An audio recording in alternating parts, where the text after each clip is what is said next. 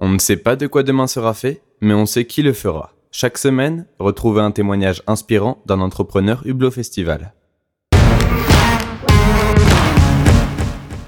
Le tremplin. Donc on est en avril 2017, c'est le tout début de mon aventure entrepreneuriale. Donc on vient d'avoir l'idée, on en a parlé autour de nous, les retours sont plutôt bons, nos amis, notre famille nous disent ouais carrément je pense que ça peut marcher et tout. Et là, euh, moi, je me dis rapidement que ce serait bien d'aller confronter cette idée à quelqu'un qui n'est pas la cible, et surtout quelqu'un qui, je le sais, va pas passer par quatre chemins pour me dire ce qu'il pense et qui sera resté objectif. Donc, euh, pour arrêter le suspense, cette personne, c'est Pierre, c'est le responsable de l'incubateur Manufactory, qui m'avait accompagné sur un précédent projet.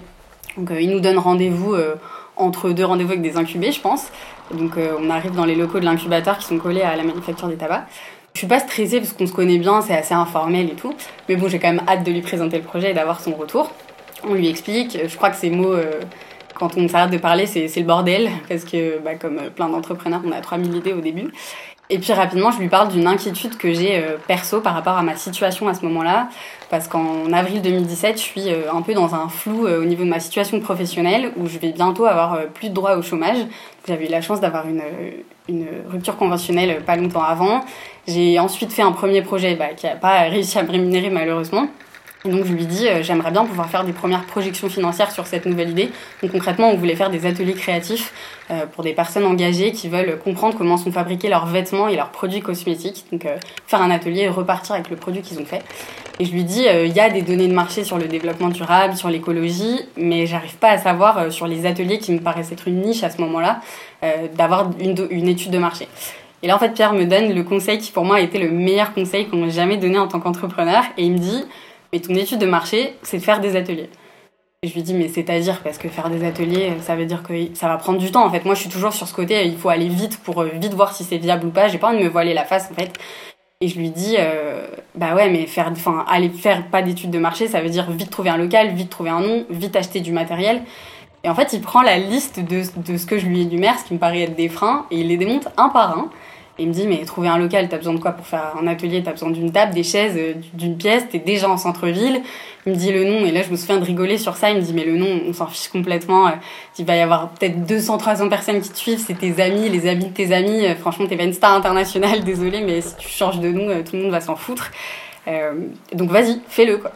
Donc l'entretien se termine, enfin le rendez-vous en tout cas se termine assez vite finalement. Et je me souviens qu'on rentre chez nous, j'avais une associée à l'époque.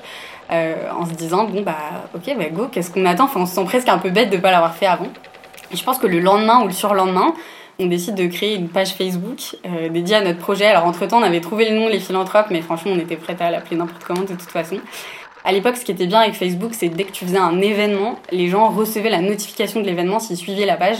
Donc on crée ce premier atelier euh, en disant que c'est à Lyon et que l'adresse sera tenue secrète, euh, juste parce que ça va se passer chez moi et que j'ai pas envie de donner mon adresse perso sur les réseaux sociaux.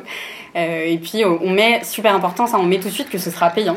On marque que ça va être à prix libre. Ça, je pense que c'était une erreur parce qu'en France, les gens, ils sont pas très très habitués au prix libre. Mais bon, ce qui est important, c'est qu'on dit qu'il faut payer.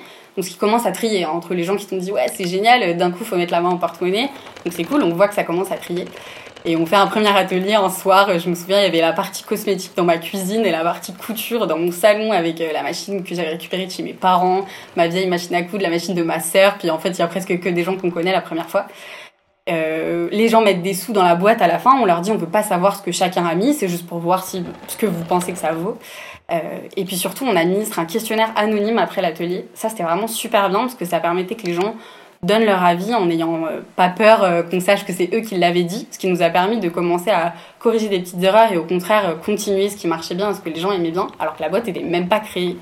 Et en fait, on a fait ça pendant deux mois, où petit à petit, les gens venaient, ils disaient, est-ce que je peux amener des amis à moi, est-ce que je peux amener mes collègues? Donc nous, on continuait comme ça en se disant, bah, en fait, ça prend, on testait d'autres idées qu'on avait.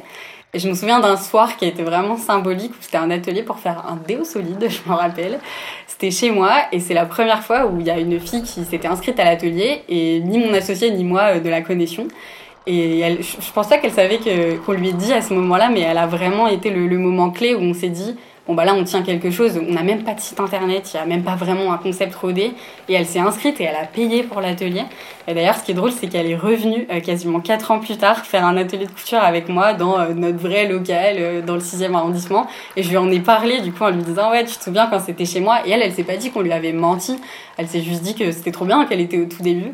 Et, voilà, cette phase test, elle a été vraiment, enfin, encore une fois, meilleur conseil qu'on m'ait donné. ça nous a permis de, je devrais pas le dire, mais générer les premiers euros de chiffre d'affaires, ce qui fait qu'on a payé les frais juridiques, qu'on a pu acheter du matériel. Et puis nous-mêmes, on s'est rassurés et on savait qu'on ne prenait pas de risques et que ça prenait quoi. Donc c'est vraiment un conseil que je continue de donner autour de moi. Ce podcast vous a été présenté par Hublot Festival, le festival des jeunes entrepreneurs.